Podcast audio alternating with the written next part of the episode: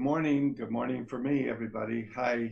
Uh, great for everybody to gather together here today. Um, I can see about 30 people on screen, and we just checked in. I think there's probably at least 15 different countries and language represented. Uh, I, am assuming that's representative. So, isn't that great that we are having these conversations as part of an international community? Um, really amazing. And a good thing too, because I think um, we live in times where if we don't have these, build these conversational community minds that connect many different languages, uh, many different truths, many um, different beings, um, we're not going to make it. I, I think it, it's really obvious about that. So the work that I've been doing over past um, 40 years or so has um, really been going through some interesting changes, I think, with all of this. And now um, the the work that I'm doing, I'm calling it creative mind work. It has it has its roots in my work in Ericksonian hypnosis, my early work in NLP, uh, the work in, in generative change, but I think there are some different contexts that really can make a difference. So uh, we created these uh, courses to do. And so today is um, a, a, promo. Some people say, don't use that term. But it basically is, is an invitation for you to get a taste of what this new work um, might be about and a sense of how it can make a difference in a lot of different areas, I hope. Um, when I went to my undergraduate, University of California at Santa Cruz, one of my main mentors was Gregory Bateson. Bateson is the guy that introduced us all to Milton Erickson. One of uh, Bateson's uh, most important books was called Mind and Nature, A Necessary Unity. And I think that title um, is probably uh, more relevant uh, than ever before. So I want to talk today about what it means to have a creative mind, what it means to have this sense of um, a, a spiritual self awareness, if you will, that is threaded, that connects um, all aspects of life, not only in the present, not only in human beings, um, but with the trees, with the oceans, not only now, but with our history and our ancestors, not only the past and the present, but the future as well. And the really interesting thing is, I think there's been this whole lineage and tradition of evolving a, a sense of what this mind might be and how we can uh, nurture it and how we can use it, particularly in today's challenging times. So that's what I want to talk to you about. Um, I'll talk for about 30 minutes, uh, how to give you a little bit of an overview of what I mean by creative mind. And then we'll do a guided process to invite you to get a experiential sense about what that might mean to be able to tap into this creative mind and and to really see it's it's not just a passive thing where you go to feel good.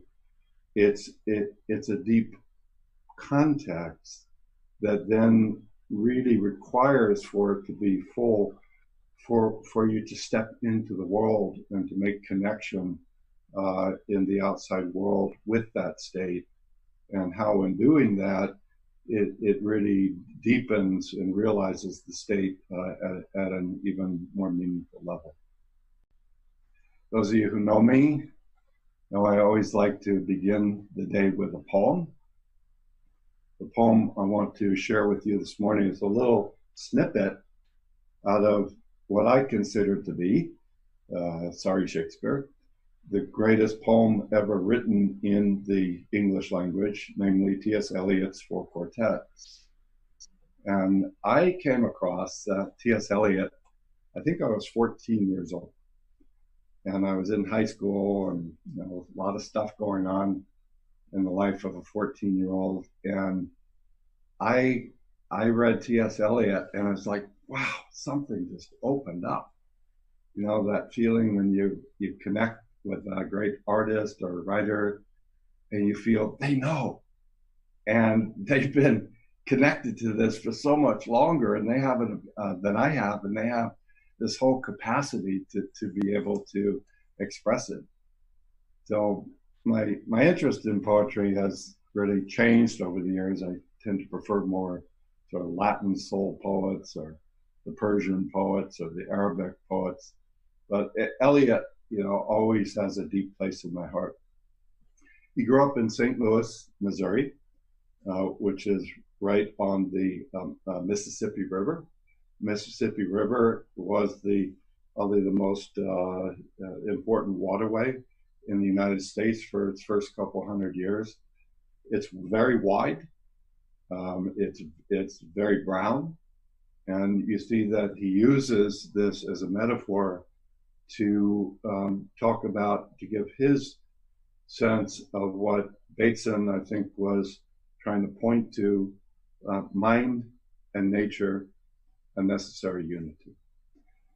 So this is in the third of the four quartets, which are the seasons of birthing and dying. Those are the quartets, and there's four seasons of that in the 40-page poem. So here he says, I do not know much about gods, but I think that the river is a strong brown god, sullen, untamed, and intractable, patient to some degree, at first recognized as a frontier, useful, untrustworthy as a conveyor of commerce, but then only a problem confronting the builder of bridges. The problem once solved, the brown god is almost forgotten by the dwellers in cities. Ever, however, implacable, keeping his seasons and rages, destroyer, reminder of what men choose to forget, unhonored, unpropitiated by worshippers of the machine, but waiting, watching, and waiting.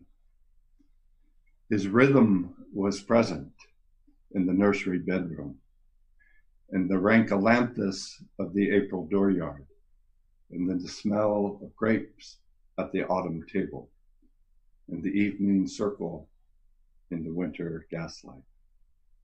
The river is within us, and the sea is all about us.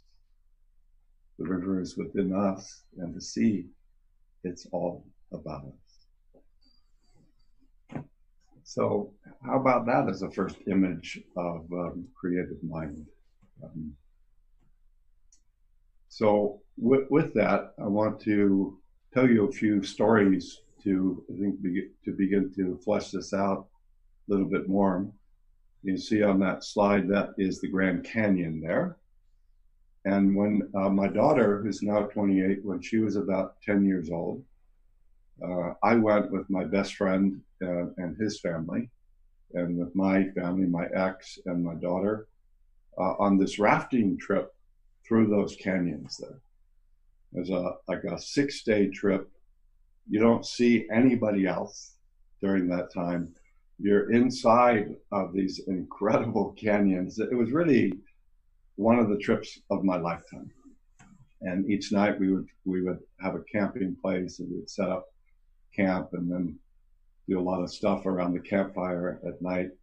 About the third day, the, we got into camp a little bit early, maybe 3.30, 4 in the afternoon we set it up, and then one of the guides, there was 10 adults, 11 kids, and five these young guides. And one of them said, adults only, because the, the uh, uh, climb is, is a bit treacherous. But anybody who wants to go with me will climb all the way up to the top of the canyon, and I'll give you a geology lesson. And my friend Barry and I said, let's do it we huffed and, and puffed and we got up there and it's just amazing just an amazing amazing uh, uh, experience to, to realize this is my mother here. This is to, this is what we belong to. And he said, 1.5 billion years ago, the ocean was here in Colorado. The ocean was here in Arizona, Colorado, Utah, New Mexico, that area. The ocean was here. It stayed a while and then it left. And when it left, that's what you see is that first strata, that first level. 1.25 billion years ago, it decided to come back and visit again. Stayed a while, left. That's the second strata. 1 billion, third strata. 500 million, fourth strata.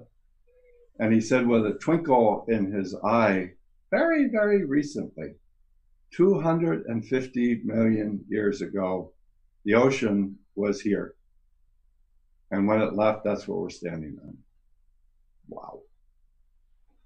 That night, we uh, had dinner and we were around the campfire, and the guide set up this uh, little um, sort of experiential history lesson of the history of the planet. Probably know the planet's been around for about 4 billion years. And they got a really, really long rope. And there was a tree on uh, one side, and all the way on, on the other side of the campsite, there was another big tree. And there was to say like 11 kids. And they talked about the history of the planet. And so for 300, 300 million years, um, there was only uh, 300,000 years, there was just electrical storms. And so there could be no life. It was just a whole lot of shaking going on. And it had a kid, you know, mark that place, you know, 300,000 years, just storms. And then for uh, 2 billion years, there was just ocean and these little slimy beings in the ocean for 2 billion years. Then the kid marks that spot. And then some of these beings said, "Hey, let's go up on the let's go up on the land, see what we can create there." So they they threw themselves up, and I don't know how many million years that took, but from that, these these very small celled creatures came up and began slowly to unfold biologic and the trees and the mountains and the flowers and the birds and the bees and the mammals, so forth and so on. So it's really a beautiful thing just to see and hear this description of the journey that we have been on of consciousness on this planet for 4 billion years. Now, uh, when did humans appear on this timeline? Well, you know, the, the one tree is way over there. The other tree is right here and and and they said about well, you know, all depends on where where you mark modern humans, but anywhere from fifty thousand years to two hundred thousand years, in terms of the use of, of a human language as, as we would understand it, about a hundred thousand years. So the kid, another kid, is holding that place on the timeline, and you can't really even see any opening between where we are now and when it began. So we obviously have been here just a few moments. Just a few moments. And look at what has happened. You know, it's it's who who would have thought 200,000 years ago, oh yeah, I see, you know, uh, 200, uh, you know, in the next 200,000 years, cities will be created everywhere. Beautiful art, uh, cultures, people will gather, you know, in groups of a billion people. You know, they say that, like, uh, what's that guy's name? Harari, the Israeli historian who wrote the book Sapiens, he said you can only get about 60 non humans together in a group at a time. Uh, uh, otherwise, they just start getting incoherent. So, in this short time, humans have created a miracle. You know, I've I've had the the the privilege and the pleasure of going all the different continents and all the different countries and all the great cities of the world.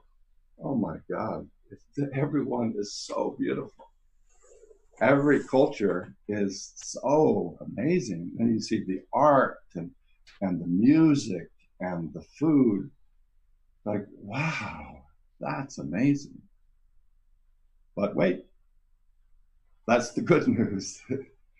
And the bad news, you see on the uh, slide here, that's a, a painting by Alex Grey, who I think is one of our great artists, is that in that short period, we have brought the planet to the brink of extinction. There's no, it's no longer theoretical.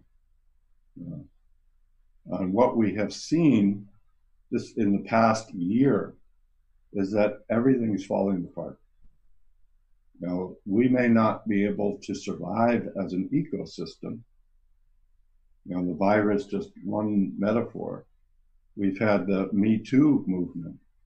You know, they're saying whatever uh, systems we've created uh, between men and women, uh, they're completely uh, unfair and oppressive and and and women and and all who support women are saying it's it's got to come down. Obviously, in in the past weeks, we've had um, Black Lives Matter, and as another example of some of the the horrors that the human mind has created.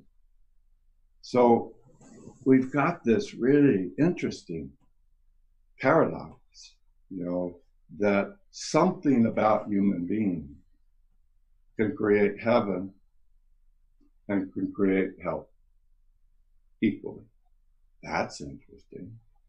So what we're trying to do in creative mind is really look at what is it that that is the miracle of human consciousness that has just took off and and just been this in, incredible shift that the likes of which our region of the galaxy has never seen before. Self awareness, I think, is the uh, simple way to say it. That all living beings have awareness, and some living beings, like mammals, have, have a fair amount of intelligence but it's only humans that have a self awareness that allows us to unbind from time or space or connection or or the planet we can be able to to let to disconnect from everything about our reality okay? the great news is that allows incredible creative freedom. Because now I can say, well, here I am here. I wonder where I'd like to be in two months. And, and my consciousness, my self-awareness, my, my this sort of spiritual mind can can be able to let go of today and be able to go into the future. So self-awareness brings this capacity to unbind consciousness from time and space or fixed perspective. Uh, and in doing that, things like genetic determinism. I my my dog is right here. You don't see her, but uh, she's she's one of the, the, great beings in my life. I love dogs, but look at the difference uh, between dog intelligence and dog creativity and humans. You know, uh, when dogs, I hope I'm not being too coarse, how do dogs express sexuality? You got doggy style, doggy style, and doggy style. But human beings, infinite possibilities. Yeah. How does a dog eat? Yeah. Well, You know, I one of the great things about visiting all these different cultures is every culture has different ways of eating. You know, I, usually spend uh, three months in China every year, and I've gotten my hands slapped many a time for eating like an American in China. You know, in China, the the food belongs to the community. And you only get one little little bite, two maximum, in this little bowl.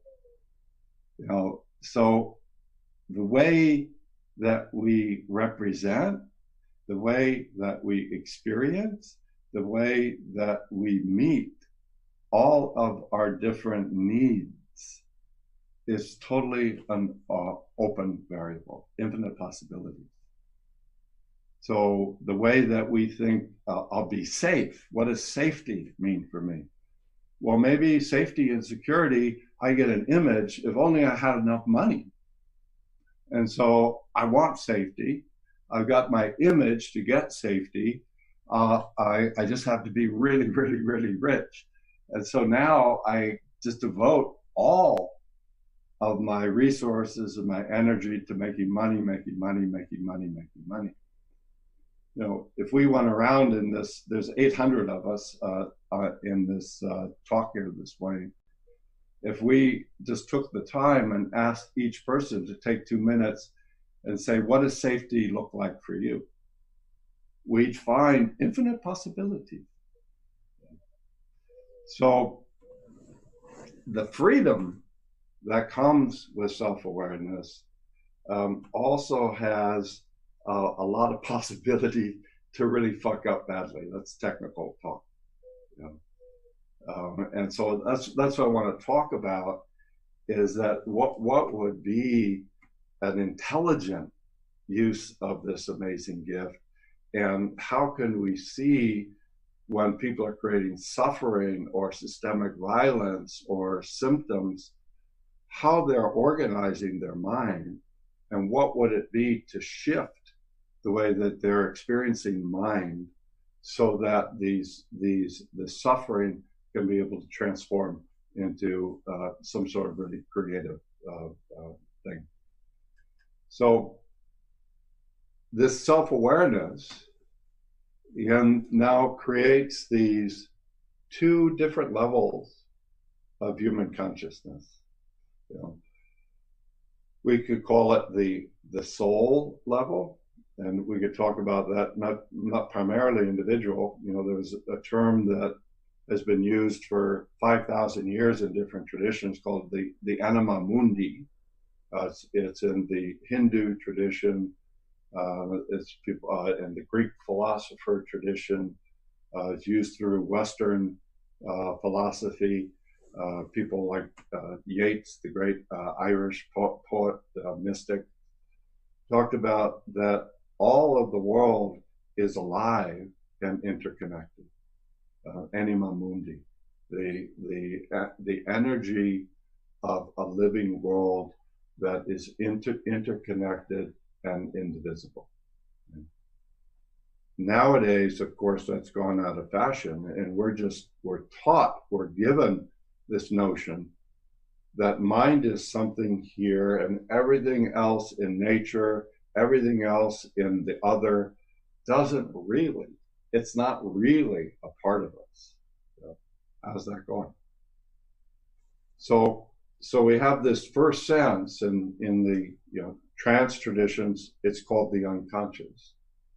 Uh, when I talk about soul, I'm not talking, despite the fact that I was raised very uh, Irish Catholic, I'm not talking about the Christian soul. I'm talking about the history of all of the lived consciousness so far. So everything that's unfolded, that includes physical, that includes the mammal intelligence, now includes what uh, Chardin called the noosphere, the, the sort of the, the sphere of uh, the mind sphere of consciousness that is holding the whole planet at this point. All of that is there in a quantum pattern of indivisible unity. We're all in this together. So that's the unconscious. It, it doesn't, it can't separate out anything. It's, it's all about these, these different contradictory elements, uh, sadness, loss, birth, dying, me, you, uh, violence, love, uh, uh seasons, winter. It's all part of that single unity. And we know it locally from some core feeling that's here that when we create the conditions, we can feel it. And it's not just a feeling, it's not just an individual emotion, it's our local representation of everything. Is that great or what? So, the good news about that level of soul of, of the field is it's got connection to everything. Not so good news from a human point of view, it doesn't have self awareness. So it doesn't really change very fast because it's just sort of bound together. So the seasons come and the seasons go. Uh, the sun comes up, the sun goes down.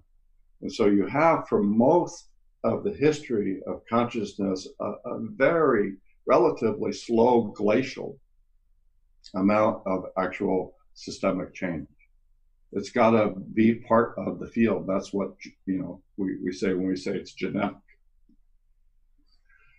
But humans have awakened again this miracle of some self-awareness that we could call mind, you could call it spirit, uh, again, I wouldn't be using that in a religious sense, that is able to, to bear witness and to be able to create these representations of that sort of indivisible unity of life and then be able to do that in maybe this way, maybe this way, maybe this way, or maybe I'll focus on this part, or maybe I'll focus on that.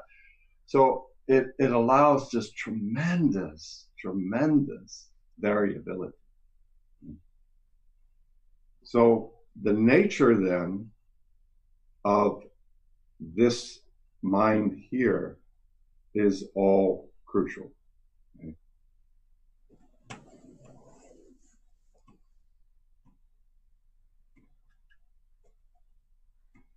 So this brings us to what we might call uh, a, a, crisis in consciousness. So many of you know uh, the word crisis in uh, Chinese has got those two characters, opportunity and danger.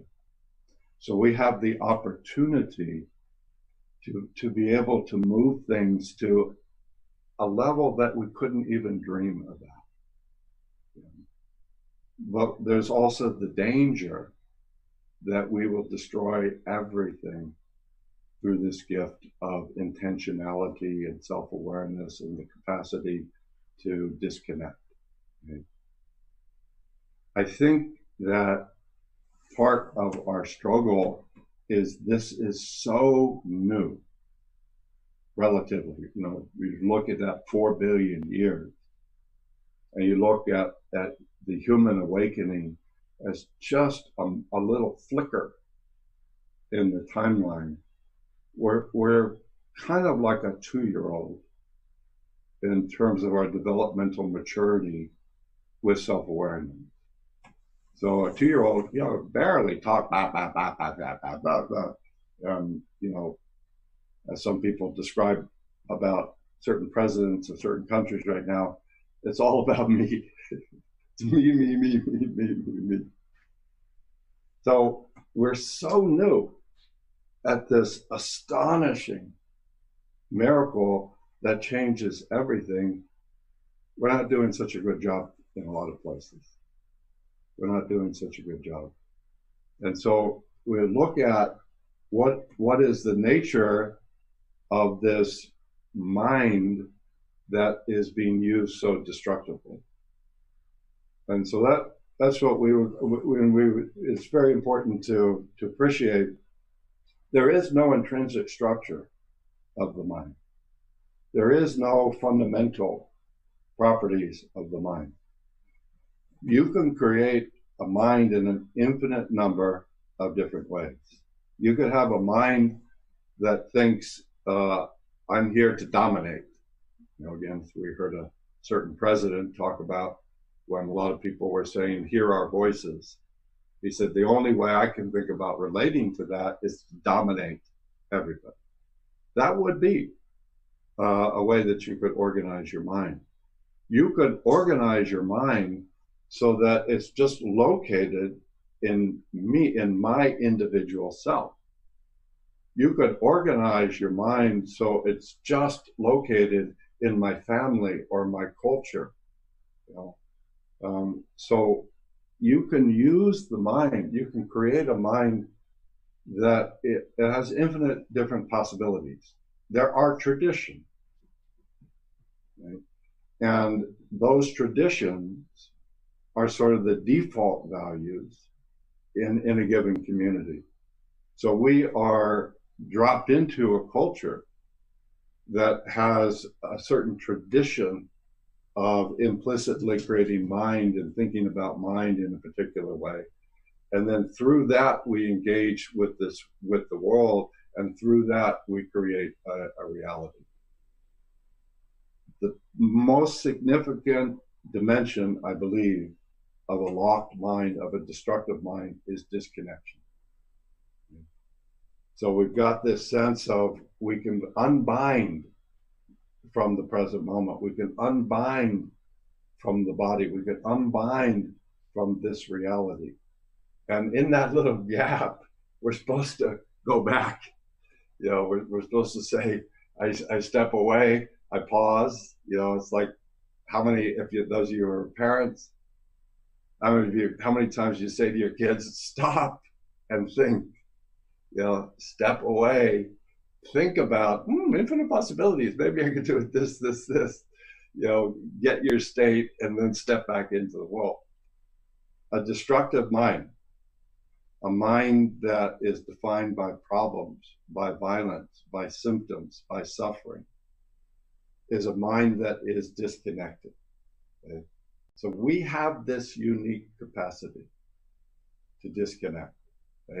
And we're, we're really exercising it um, quite a bit.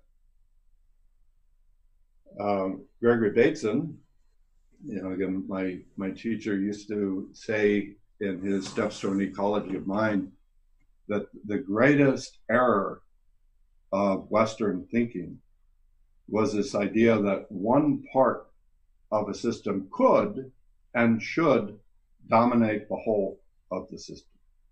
One part. So what we're facing now is white Western men. They should basically be in charge of everything, you know, and, and control everybody else in the community. We're getting feedback. I don't think so. You know, but that sense that one part of the system should control. And, and then you start to have a mind that basically thinks in terms of, you know, the, the way that I, I was taught is the mind is there to analyze and control. You know, a, a, a, another way of saying that, divide and conquer. You know, break everything into pieces and then dominate it and exploit it. So it led people like uh, Margaret Thatcher, uh, just to show you that it's not just the United States that, that has strange leaders. Uh, when Margaret Thatcher was prime minister, she said, um, There is no such thing as society. There is no such thing as culture. There's only individuals. There's only little pieces. Really? What kind of mind is producing that? And what kind of world does that mind create? A, a blocked, locked mind that is creating problems has, is using fixed images. The, in political movements, this is called fundamentalism and fascism.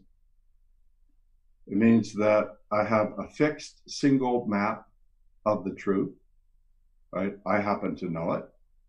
And then I have to deal with the fact that almost everybody, the majority of people, don't share my map. So I believe the infidels should be destroyed so that the truth of this fixed map can be imposed upon the world. Good luck with that. So these blocked, locked minds are also what we call feedback insensitive.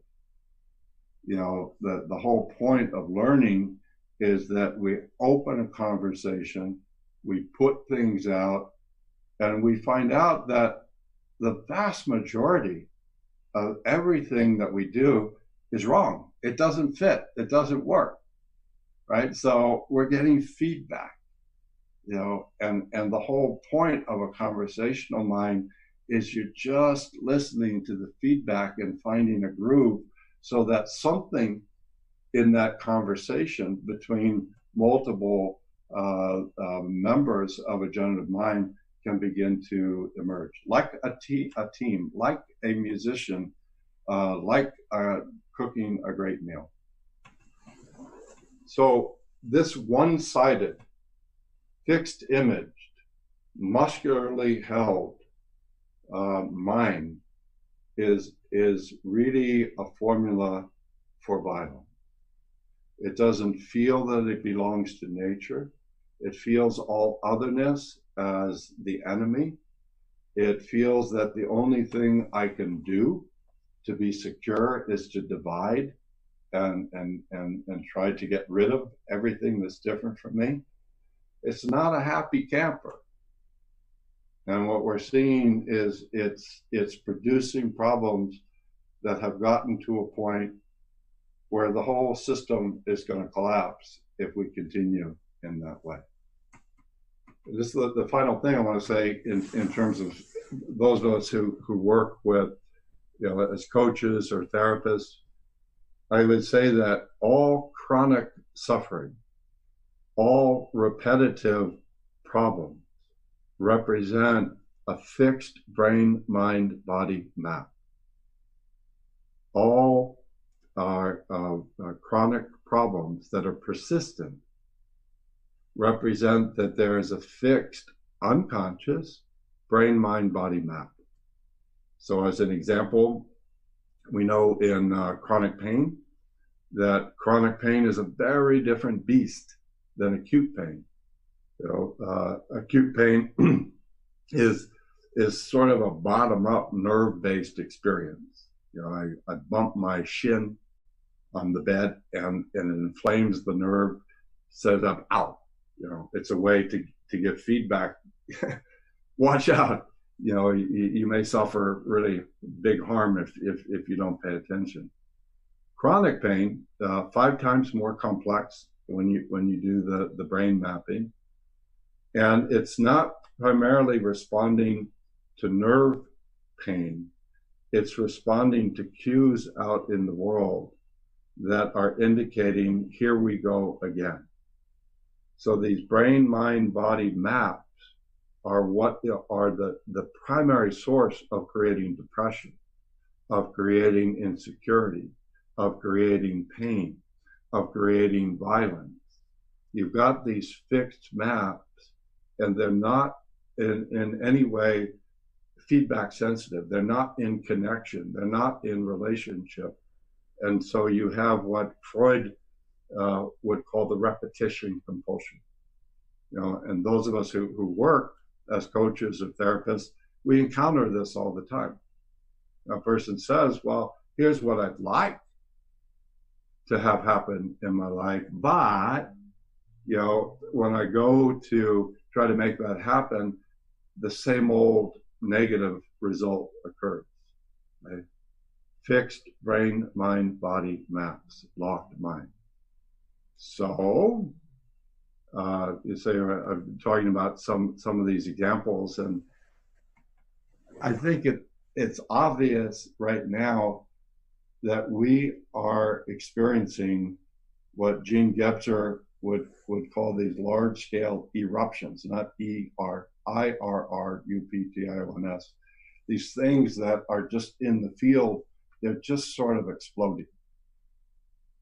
How many of you have have experienced in the last three months probably more crisis than you've ever experienced in your life?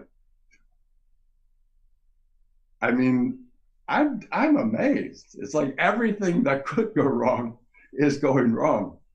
You know, a- every person that I know is just having one crisis after the next.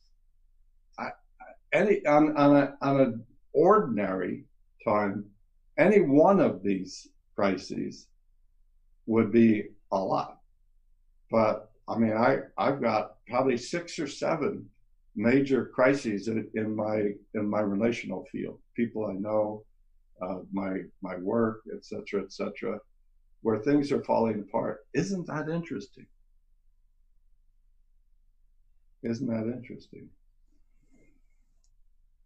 What Gebser would say, what the generative change work uh, has always said, we go through these periods of basically stability where we can do business as usual, more or less. But it's just a matter of time before we come to these crisis points where business as usual cannot continue. And so all of our old maps, this is who I am, this is this is the way things work in the world, are ripped up and thrown away.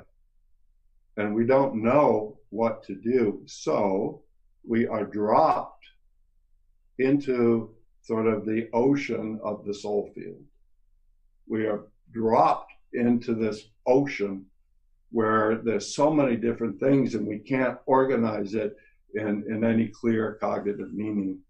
And in that time, you will either create symptoms or breakthrough solutions.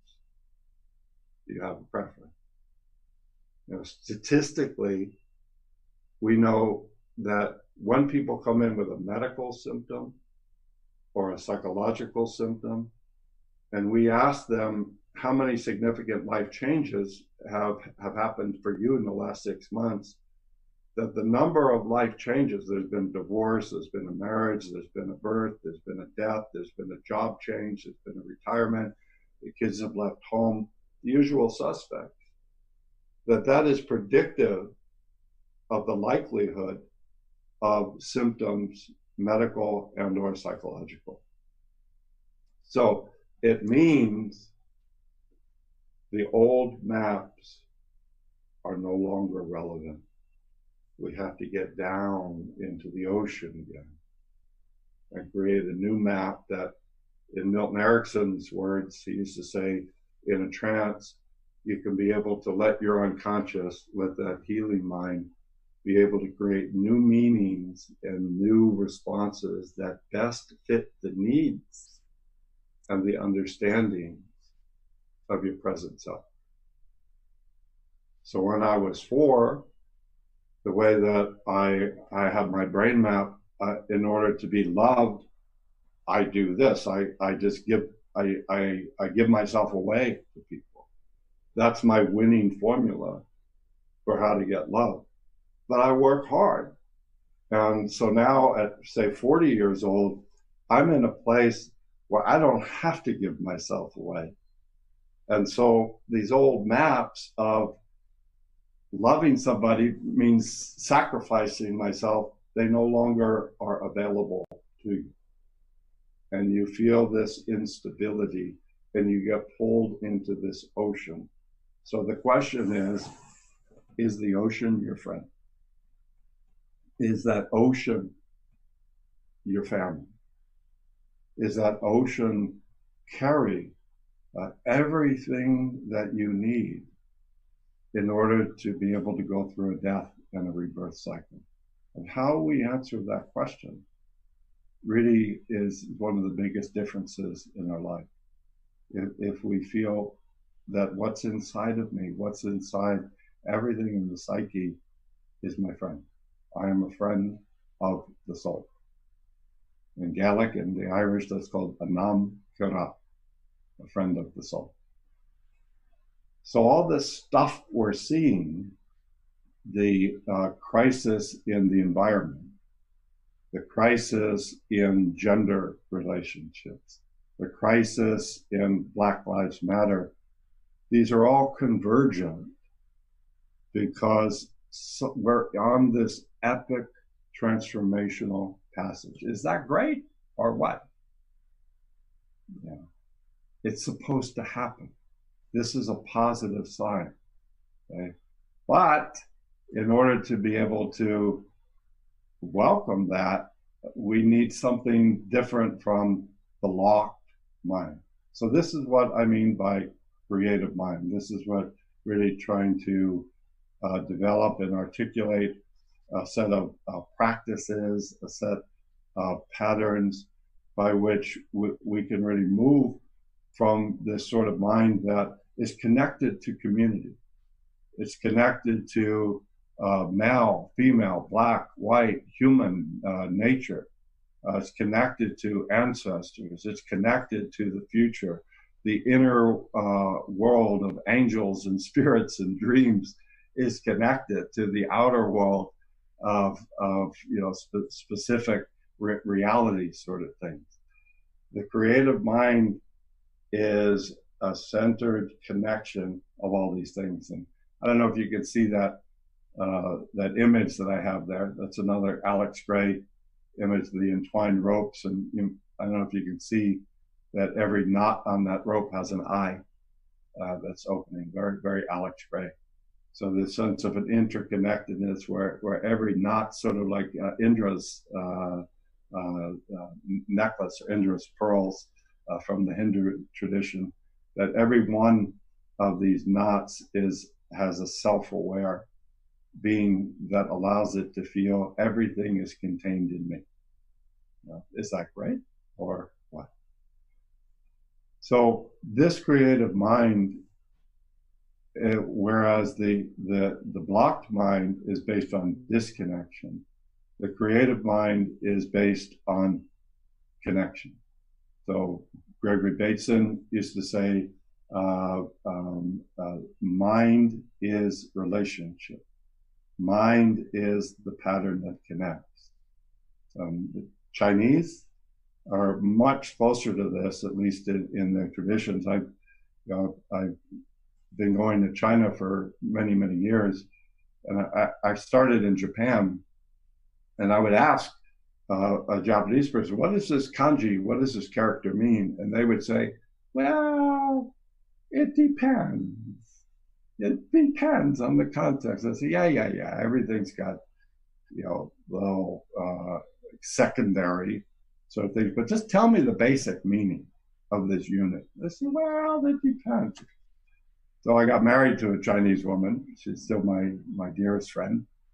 And after about 10 years of asking her and saying, Grace, what are these characters? She said, I told you, it depends. That it has no meaning in and of itself. I thought after 15 years, oh, it depends. that, that the mind is not in a point, the mind is what connects the differences. So that is the, the, the creative mind. It's a chi flow that is threading and connecting. And you think, oh, that's so California. What do you think musicians pay attention to? What do you think dancers pay attention to? What do athletes who are playing on teams pay attention to? They're paying attention to the thread of connection that joins them as a community. We can do this with every part of our life, and we may need to do it if we're not going to get, you know, bring extinction now. Okay? So this mind is, you know, not only running through individuals, through relationships. It's not just running through humans. You know, the, the virus and, you know, the global warming is Mother Earth saying, hey, remember me, I'm your mother. It's like you're you're you're raping me, you're starving me, you're abusing me. If we don't reorganize our mind, we mind and nature a necessary unity, we're fried you know, we're, we're cooked. So we're thinking then of this mind as sort of this fluid, shimmering. Some people say, "Oh, that's so Californian," but it, it's not locked. Sort of just think of your best states, what Csikszentmihalyi called the flow states. And what I mean by shimmering is the the image is not fixed and locked. It's like, well, right now it's this, and it's like as I think about a little bit more, the image changes to this. So everything is a variable, everything is in flow, everything is in resonance. From the resonance and from the connection, that begins to give you the unfolding of the mind rather than I have to figure it out here outside of everything else, and then I have to impose it uh, on the mind. Okay. So this is called what Jean Gebser, who, who I uh, uh, was mentioning earlier, uh, he calls this integral consciousness, and and he calls this this uh, era that we uh, are at the end of. I would call it the perspectivist or the mental uh, uh, the, the mental phase, and where we had a fixed perspective and we thought in things in, in terms of the mind. Is that th- this this new generation that we're being called into is integral, and his classic book, The Ever Present Origin, talks about sounds like Milton Erickson and Gregory Bateson and everybody I've ever been uh, touched by. He talks about in this beautiful philosophical, poetic, spiritual way, is that this ever-present origin contains all perspectives. It contains no perspective. It contains each perspective. It contains all time. It contains no time. It contains each time. Is that great or what? And to me, uh, that's that's always been the beautiful stuff about trance work and about generative change is that you you you can step into this place where you're doing really serious work, but it's just this amazing river of consciousness that has got so many different possibilities and potentials. We may need to use that as our base or become extinguished. So that's what Gebser calls the integral mind. And I'm going to give you, you're going to have these slides available because I, I, would talk, but I think we, it'd be good to go on to an experience uh, instead. Talking about these different levels of creativity from what Gebser called the ever present origin, which is before time and space. And it's always been there and it's never been there. Uh, and then you've got this pulse of life, sort of, I think the Tao sign, the yin and the yang, is a really beautiful uh, sense of that. And then you've got all of the created experience of the world so far, including the present, but including the past that is unfolded in the present. And, and that's what, what we call the, the, the, the, the field of consciousness. And then you've got this self awareness that's poking out and saying, how can we use this spirit to dip back into the field? And as we dip back into the field, be able to open it in this intentional, creative, amazing way. Is that great? Okay.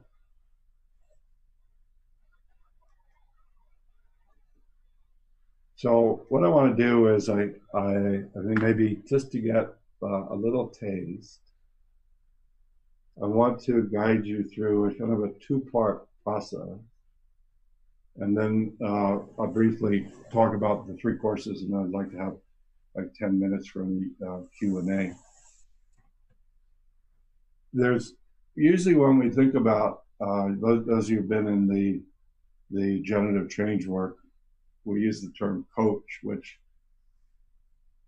sometimes I cringe now when I hear what people think about the coach state is because a lot of, it's sort of unavoidably people think, well, that's just a, a, a totally positive place where I go to where everything is peace and love.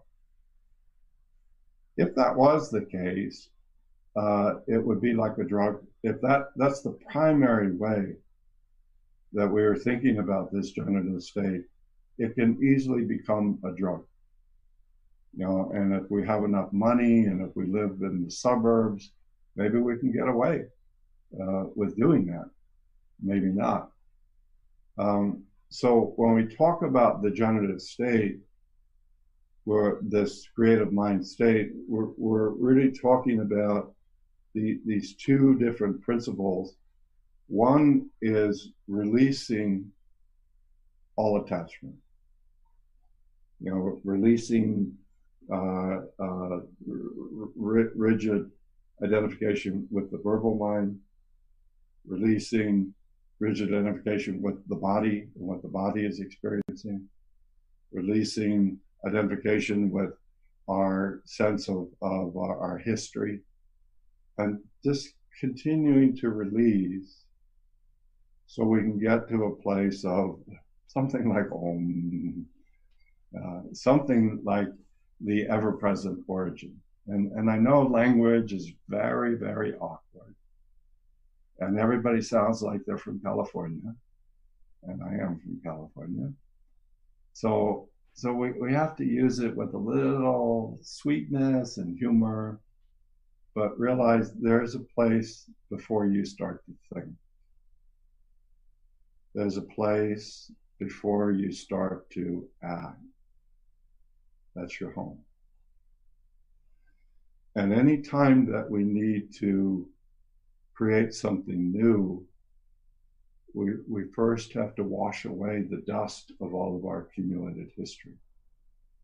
We first have to detach and feel that the detachment puts us in, in the source. That's not enough. The whole notion of creative mind is then how to use that connection to source and to yin yang and to the history of, of all life um, to be able to use that to be able to come into connection right now um, in this time and this place with with uh, everything that we're doing in the world and when you can do that everything every act that you take will have value to it. When you can do that, every experience that you have, you will be able to feel infinite possibilities. That's what Viktor Frankl talked about, that it's your connection to it. That's what you have the freedom. It's what Thich Nhat Hanh talks about, that in every moment, if you can hold it in this mindful state, infinite possibilities. It's what Milton Erickson talked about. Every great teacher that has ever touched me, this is at the heart of, I think, what what I, I heard them talking about. So we then use that to open up to each relationship, open up to uh, our connection to our body, open up to our connection to our friends and our family, open up to our connection to our enemies and our obstacles, open up to our connection to how we're holding a vision of our future. If we can make that journey in creative mind, miracles can open from that. All right, so the two parts, and I'm going to uh, guide you through this. This will be about 15 minutes. And uh, you can stand for this if you'd like. Uh, you can sit, but this this is your process, obviously. Please know I'm not hypnotizing you. This is your experiment in consciousness. And what I'm suggesting, if you can practice something like this, every day. The, the Dalai Lama says five hours a day for him, for this guy in his 80s. He said that that's what I practice, so that everything that I do in the world can be able to come from that creative mind. So find a comfortable place, stand, sit. I'm going to guide you through this, you know, with your eyes open or closed. Just let my voice sort of move through you like a, a river, and then feel your own way of bringing your own self awareness to say, well, maybe we can, I can let it move through my body like this, this, that's interesting. Okay. So, part one, uh, get into this uh, state of a field openness. Here's, this is something that those of you who've been in my workshops I've probably done. I had a more complicated one, but I thought we'd start with, with something that some of you know. Find a good posture where you can feel settling in, settling down.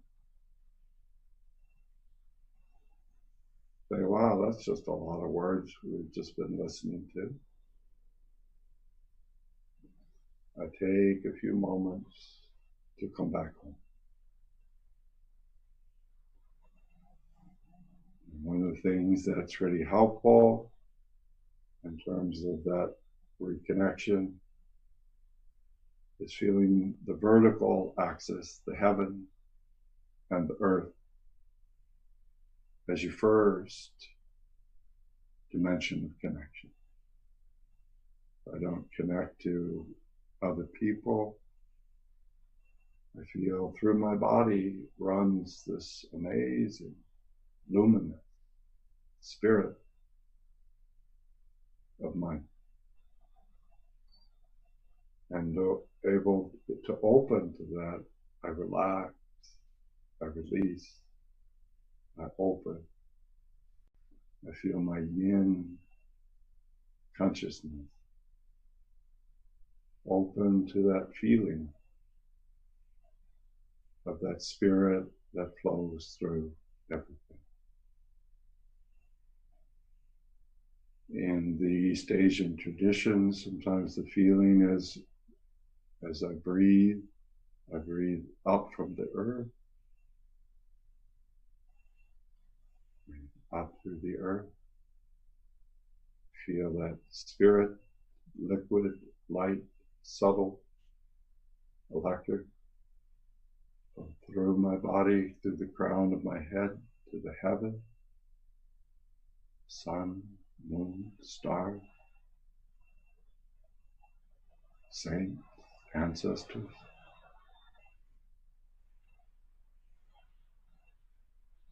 And I feel like standing under a shower.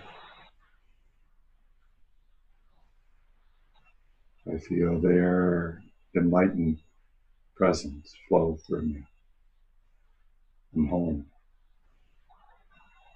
I'm connected on the line. And then one simple practice, this is actually comes from a Tibetan practice, is we think of our three minds, our verbal mind, our somatic body mind, our mind of all of our relationships in the world. When we say, what I want to do is drop the spirit of open presence. And make each of those minds luminous and open, empty, present. So to do that, we start with the verbal mind. And the practice is imagine holding between your thumb and your index finger a seed or a drop. As you take hold of that, tune your mind and your body with an interest to see can you feel the vibration, the color, the energy of the seed. That's an attunement of your mind. I feel holding between my thumb and my index finger this luminous seed. My job is to sense inside of its physical form. It's not dead. It's a living, vibrating light. This is the seed of stillness, bring a sense of calmness and stillness into your somatic mind. So take that seed and with sort of the slowness of a, like a Tai Chi movement, the slow, sensual, that allows your movement to weave you into the connection with the sun and the moon and all of life. Bring the seed over the crown of your head. Feel your somatic mind and drop the seed like dropping it into a pond. And feel it, watch it, sense it. Stillness. Stillness. I bring the intention stillness. I let my body receive and awaken to this higher level, luminous stillness. Stillness. Stillness.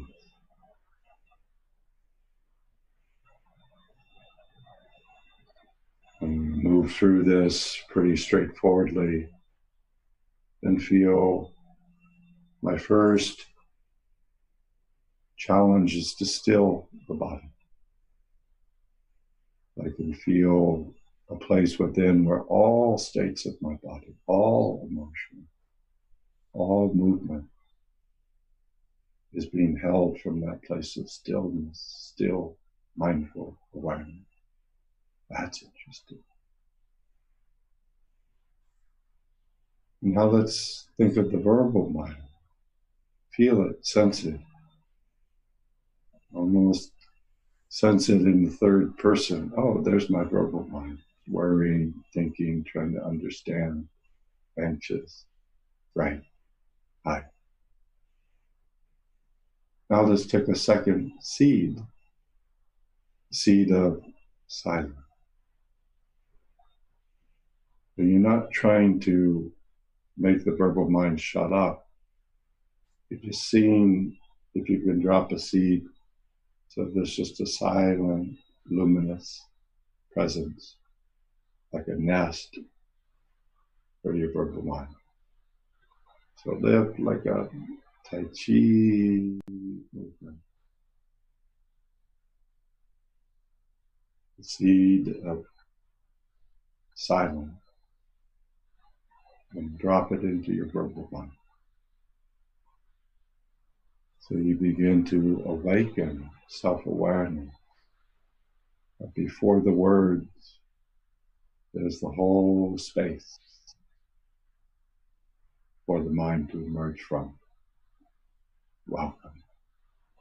Every thought, every worry, welcome. Like holding it in a place of golden presence silent, still.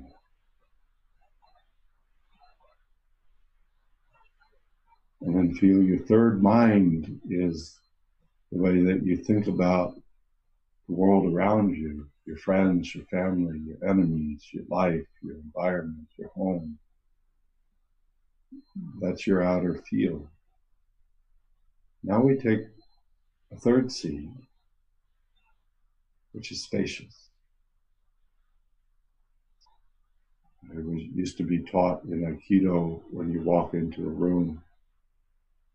Imagine your center dropping down into the earth and spreading out to create a space of welcoming for everything and everybody in that room. Spacious. feel that third luminous seed, spacious. So like dropping a pebble, you feel the ripple emanating outwards. To the true nature of your mind, spacious, still, silent, luminous. This is the home for creative mind. And so each time you have a challenge, each time you're struggling, this is your base. Every day you train. But then you think, how can I use this base? And now we move into the second part, which is how to have a connection with everything in your world. I am that. This is the Erickson principle of acceptance and welcoming of everything you find in your world. So you might think first of, oh, wow, in this sort of silent, spacious spirit, you have a body. Isn't that amazing? That you've been given this human body. And just feel this sense of silent, still, spacious, present that is able to welcome your body into your creative mind. And to say, as if it is your beloved, I see you. I see you. I see you, my dear body. You have so much tension sometimes, so much longing. Welcome. I feel you. Silent, still, spacious, luminosity. I feel you. I feel you. I'm with you. Just feel what it's like to sense your body is you, but at the same time, the body is not me. The body is me. Stillness. So any time that you find your body struggling or in pain or worrying, wouldn't it be nice to open creative mind? I say, welcome. You look like you need some TLC. And feel from your place of luminosity that while the outer experience of your body may be fatigue or hatred or pain, the inner nature of your body is also still, silent, spirit. So feel underneath the pain or the fatigue. Wow. My body is a spiritual being. And use that connection to guide all your relationship with your body. And now let's imagine another being. Imagine somebody in your life, maybe that you're having a little struggle with. The, uh, your partner, child, loved one, somebody at work. And so I'm really struggling with that person. First, I come back to my creative mind.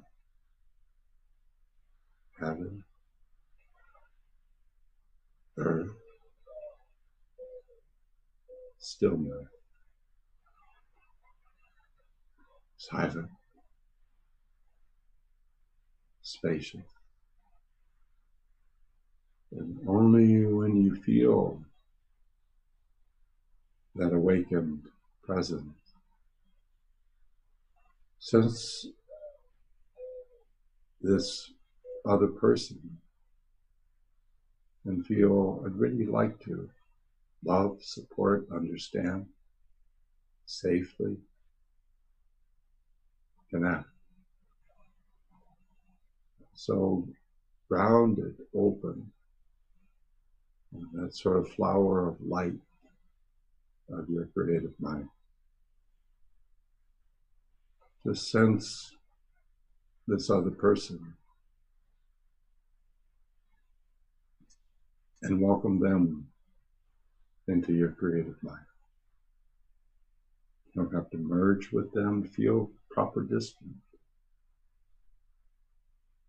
Feel the distance that allows you to be with you and also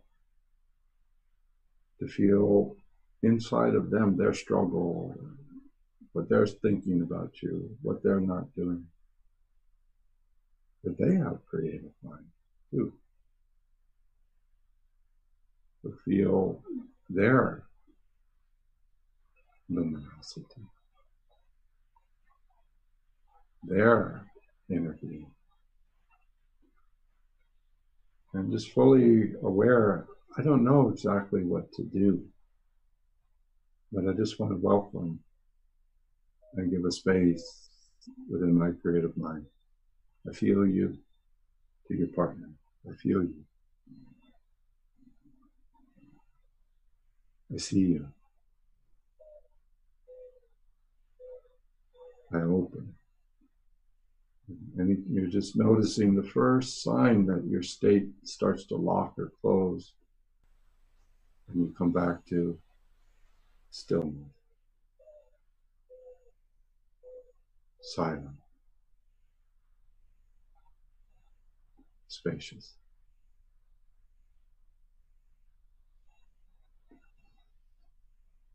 And sort of moving along, maybe a little faster than and actually do the actual process. But the next step would be feel a space that holds the two of you.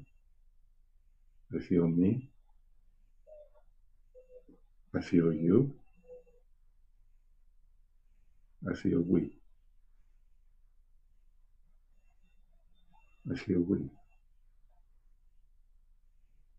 I can only feel the authentic we when I sense you are you and I am I. And we are we.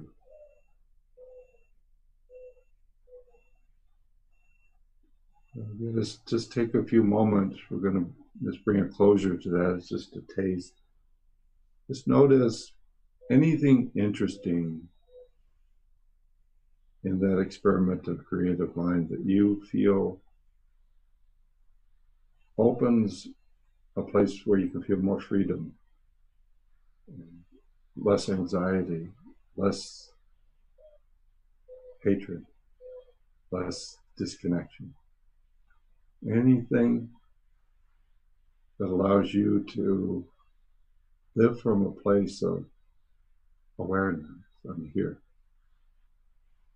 Awareness I live in a world with so many deep, different beings, all playing the music together with a little bit of this and a little bit of that. This is my creative mind. This is the creative mind by which we make peace and make it through these difficult times and have a great, great time doing that. So sense anytime, each time, oh yeah, that's good, what I learned from that lesson. Maybe just a little taste. And give yourself a nice hug.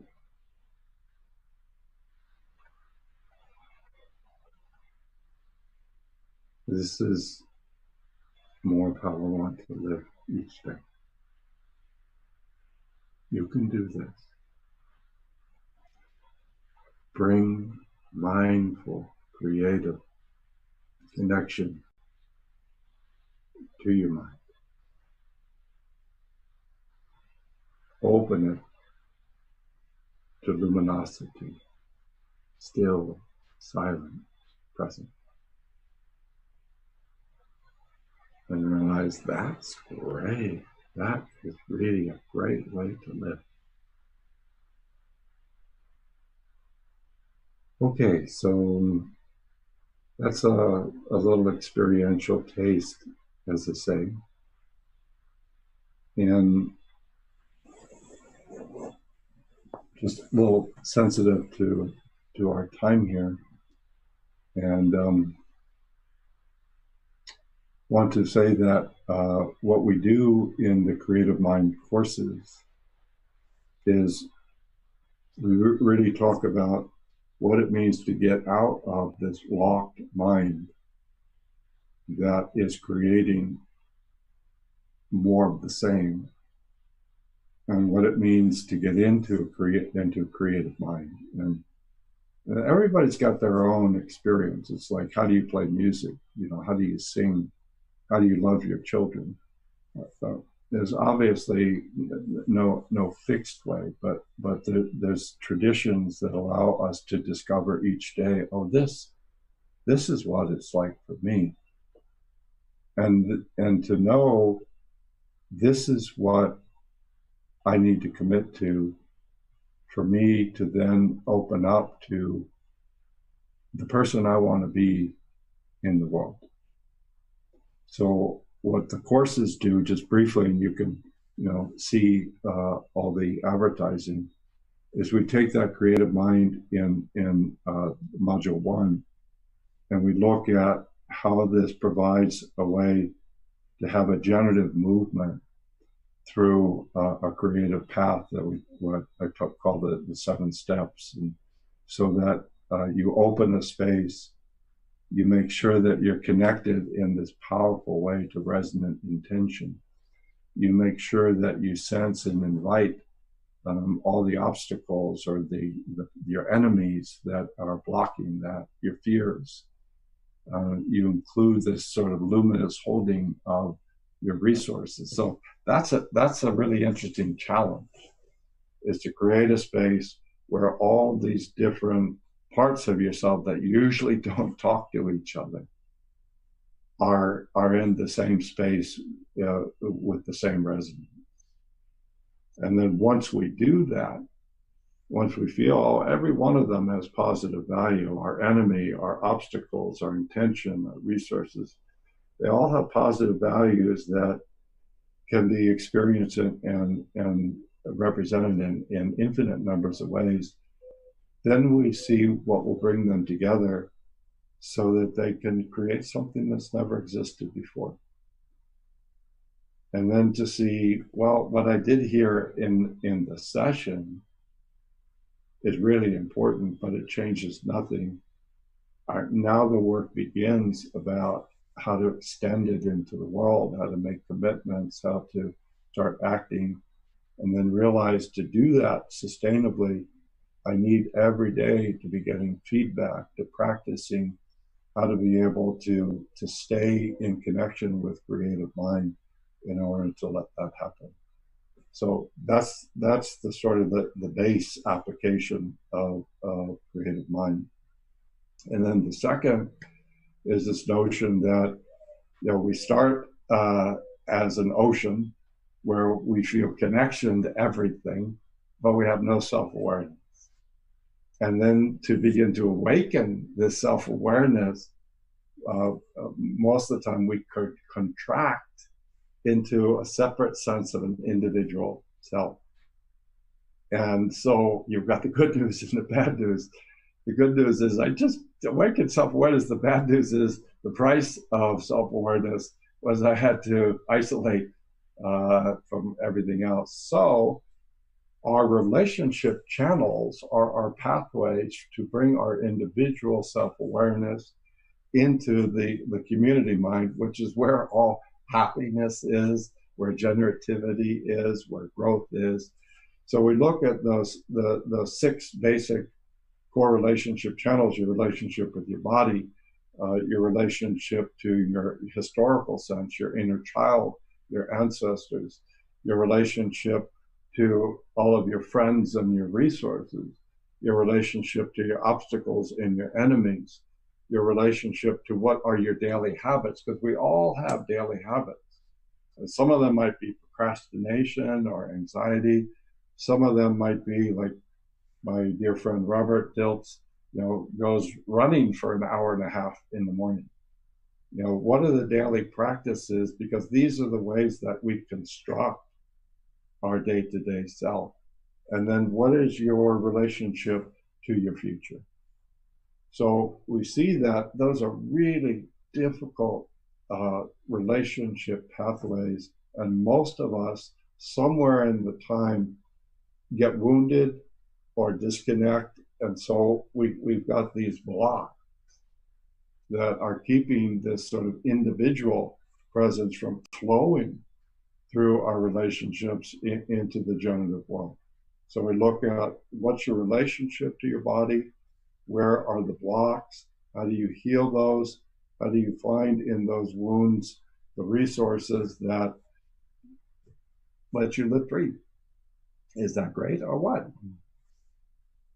And then finally, uh, in the advanced the module three, we really look at most methods work up to a point. You know, I think in last time I looked in in the American Psychological Association, there was over 550 uh, recognized therapeutic methods. And when you do outcome research, guess which one is best? None of them. They all work better than nothing, but there's about one third of the people that they don't help. So your method can work up to about two thirds of the population. But there are people and there are places in each of our lives where the technique never works. I would go to these workshops. Okay, I'm going to totally heal myself. I go back home, and those parts of me that have been wounded for a long time, they didn't really change at all. I just had a temporary sort of positive drug state. So what I think the creative mind work does, and this really I, I, get a lot from Erickson and some of his sort of more shamanic traditions, is how to go beneath the social verbal ego and feel these places that are wounded and see what it is to invite those into conversations.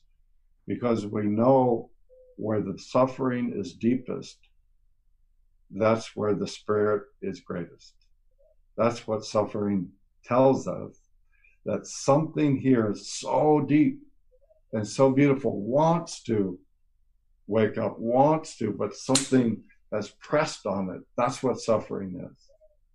So the deeper the pain, uh, the greater the spirit that's, that, that's inside the pain.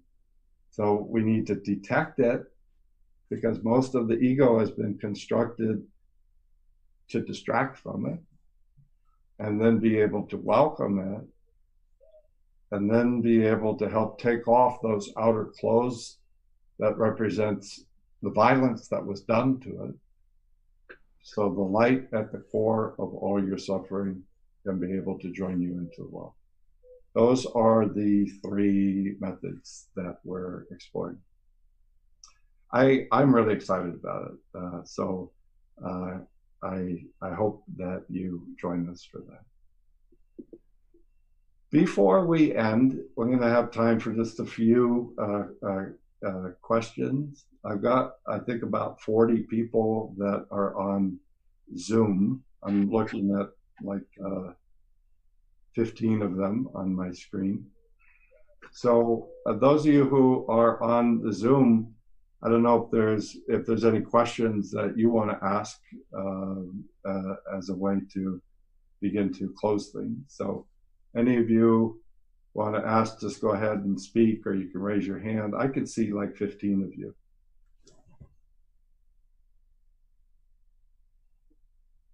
Go ahead, Maxine. You can introduce yourself.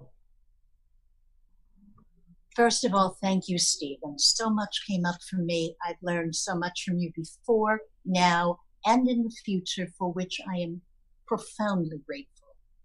What I'm concerned about is the scale of this group that you will be teaching.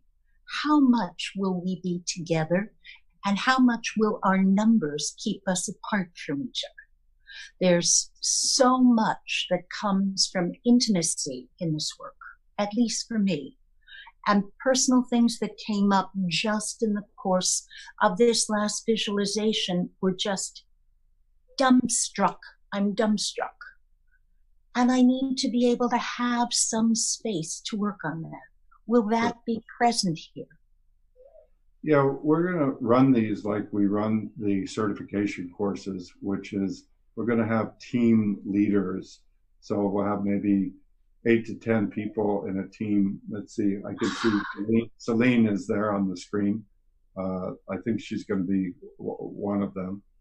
Uh, and so part of the, uh, the, the, the module is that you'll be meeting in small groups. Uh, you'll be able to process things in small groups. Uh, in, we hope that you continue in these small virtual communities after the course. Um, so I, I, agree that there's a really important need for that. You know, I don't know about you all. I, I've I've thought this virtual stuff will not be able to provide that, but you know, I've, I've done I've been doing a lot of virtual stuff the last three months, and I'm pleasantly surprised mm-hmm. that there's there's some really good possibilities. I mean, you were in the IGC conference, but I did the Barcelona generative coaching, and I did this stuff in Russia. Mm-hmm. So yes, community is important. We're really designing the courses to to have you have connection, not only in the group as a whole, but in in your small groups, intimate uh, groups. I, I, yeah. I'm very grateful for that. It wasn't made clear what the structure of this is, or even how many how many weeks it will be, how many sessions. Well, I module, know mod, that. Module one is uh, three days. Module two is three days. Module three is three two-day weekends. Okay. So that that one especially is I I, I I'm expecting that we'll have it, there, it's sort of to me the virtual version of, of what I've done with supervision groups. Mm-hmm. And those supervision groups are, you know, communities that, uh, you know, 40 years later, uh, you know, my core supervision groups are still intimate communities. You know, because of the nature of the work, and we're, we're no longer following a, a prescribed method, but what do we need to do with the support of the community to really connect to those places deep beneath your ego defenses. And, and, and to do it not in a way where we're interested in having you collapse into it or regress, but the whole point, I think, is how to be able to feel those and, and in a skillful, loving, kind way, invite them into the present self, which is where a person has all the resources you know, the present community, all the hard work that they've done from the time where they had to abandon that part of themselves. You know, most people go on these extraordinary healing journeys. Mm-hmm. And, and I think it's only when they've developed the resources that these old wounds start to come back into play. But, but you need a really good community to support that. All right. Anybody else? is that what your intention is for all of us? Can you briefly articulate the intention of this? What is this to accomplish for the average person joining this community? Well, it's to realize that you're not average, and that uh, you're you're you're on this great journey. And uh, you know, some of us, when we get to be our age, we realize it doesn't go on forever so it's, you know, the, the Buddhists like to say, you know, when you get a human life, you have so lucky. Yep. You know, do you know how lucky you are that you've been given a human life, infinite possibilities? So we're saying, like, you, you're here. You know, one of my teachers from the men's communities uh, in the 80s was this West African man, Malidoma Somé and you know he would talk about how in his West African tradition they believe that every baby came into the world from the spirit world and mm-hmm. they came from the spirit world because they came to this time and this place because they had a specific gift to give And so they do this thing where the elders in the, the healing community, before the baby, before the TV gets turned on and before, you know, all, all the stuff disconnects you from, from that, that, that luminous soul, they, they have a conversation with the baby and the conversation is basically, why have you come? Why have you come? And, and they do the name uh, for the child based on what the child tells them. So that's that's the point of the work uh, is to say that you know each of us is here because we have come to to bring a gift to the world, and and when we're not living that, it creates tremendous unhappiness for ourselves, and then that's what we pass on into the world. So that's a skill, and we need traditions to, to be able to do that on a practical daily basis. So that, that's what I'm intending the. Okay, anybody else? Hi, Stephen. Thank you very much. It's uh, it's beautiful process and very wise words as as always. talking? I can't see you. Comes from your way. Oh. Hi. Um, my question is more about the relationship between uh, between this creative field um, and all of this beautiful uh, mindful presence that we are cultivating and developing and the reality. So if we are living in this challenging world, in order for us to make the difference, we still need to generate a level of those material resources to to manifest those goals and and and um, projects and make the difference. Um, so so how this process is being used for uh, shaping material structures? Well, you know what, like in in the module one, where you know we're saying what are the seven steps. It it starts with what is your calling? What is your intention? What, what, what, or, you know, what Viktor Frankl used to say, he said when, when he was in Auschwitz as a prisoner, to ask the question of intention of what do I want, he said it's, it's not a very relevant question if you're a prisoner in Auschwitz because nobody fucking cares. But so he would ask the question, what is life asking of me right now? So that's the first question. And what we're looking at in terms of this whole creative mind is if we hold that with muscular tension, and if we hold that merely in our verbal mind, nothing will happen.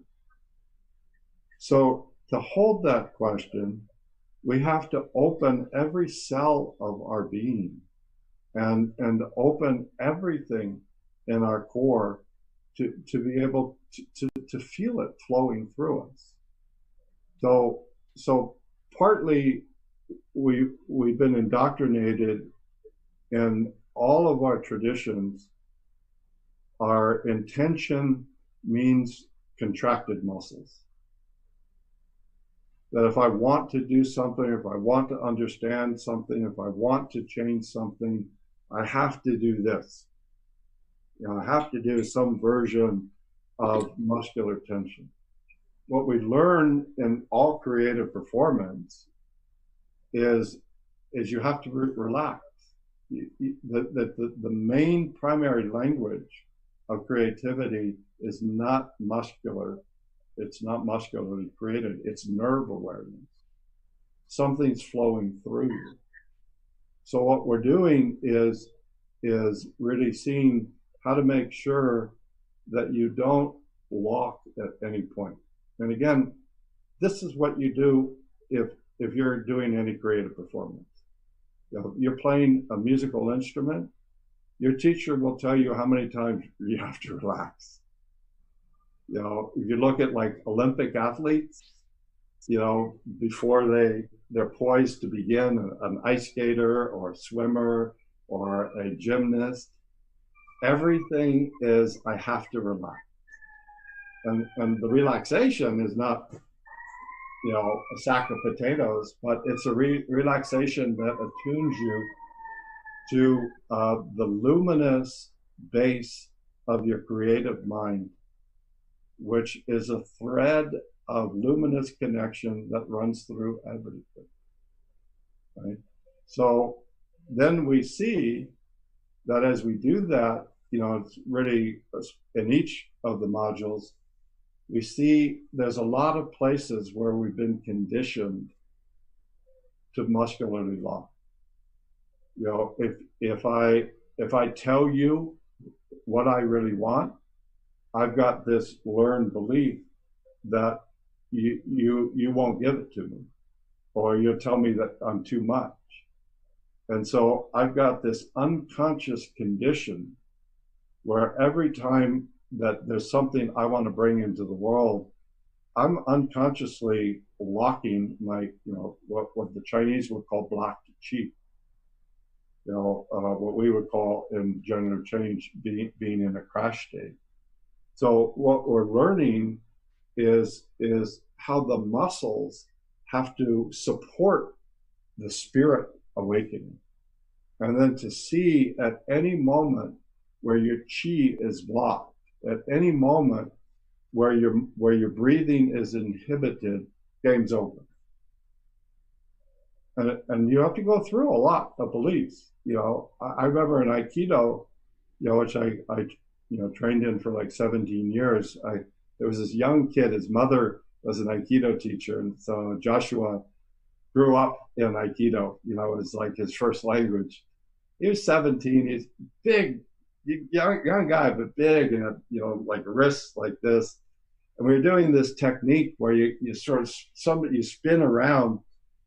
And each time I, I did it with him, I was like facing him and I would unconsciously contract.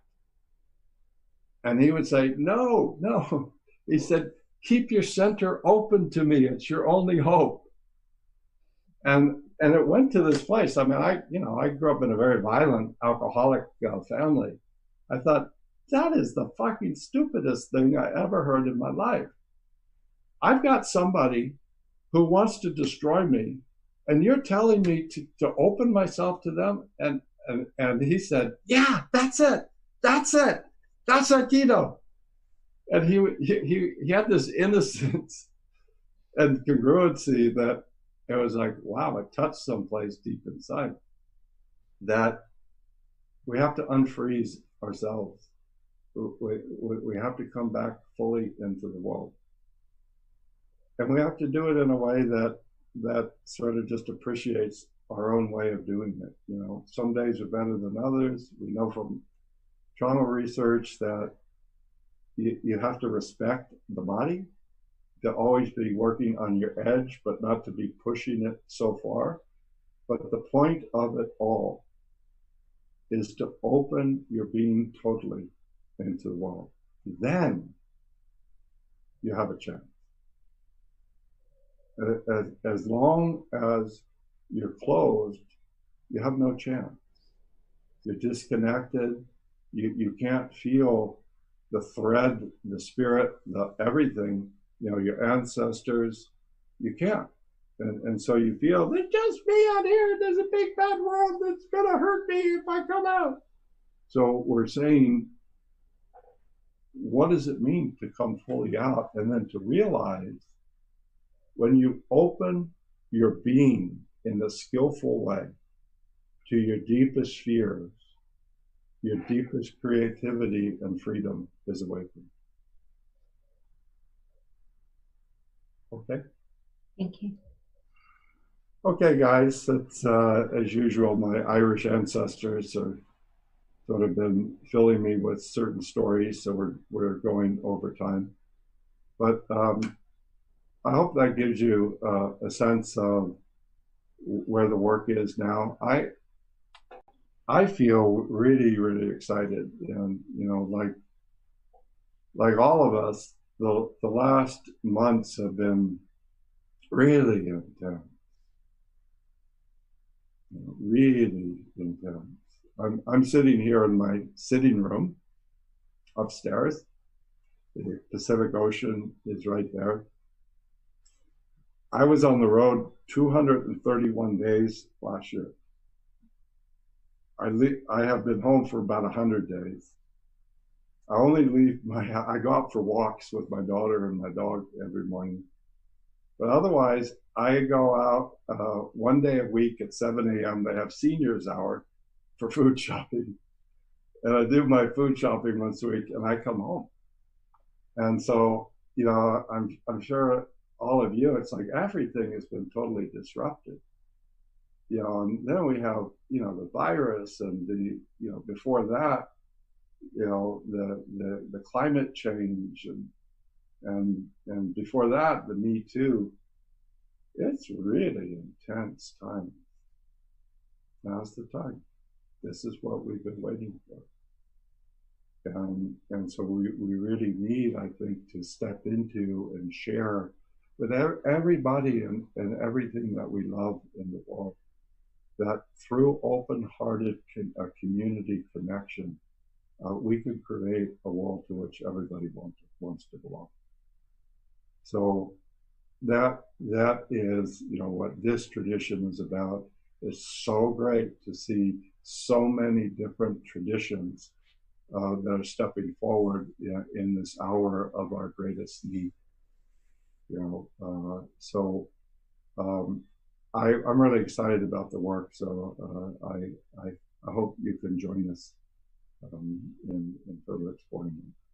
So before we leave, uh, I want to thank uh, Richard and Oksana Connor. Are you guys on?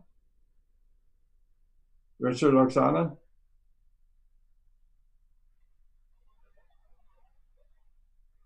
Well, uh, Sorry. They are everywhere. Hello, hello, hello. Hello, Steve.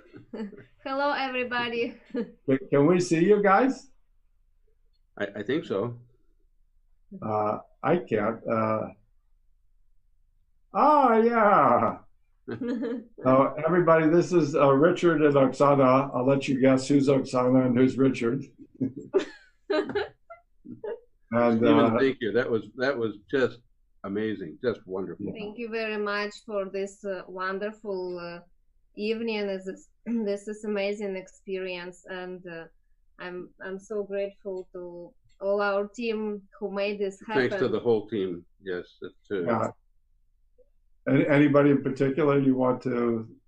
Yes. Yes. Uh, yes. yes uh, Z and and Artyom and Nadia, Jonathan, Kasha, and uh, our, our, our beautiful Russian team of web design, the the, the, the best engineers in the world, the the the, the Pro Studio group and Volodya, and also uh, Sasha and Sofa, our designers, designers. sub designers, yeah, and yeah. of course uh, the great great thank you to and to the great artist Antonio Meza created oh, yeah.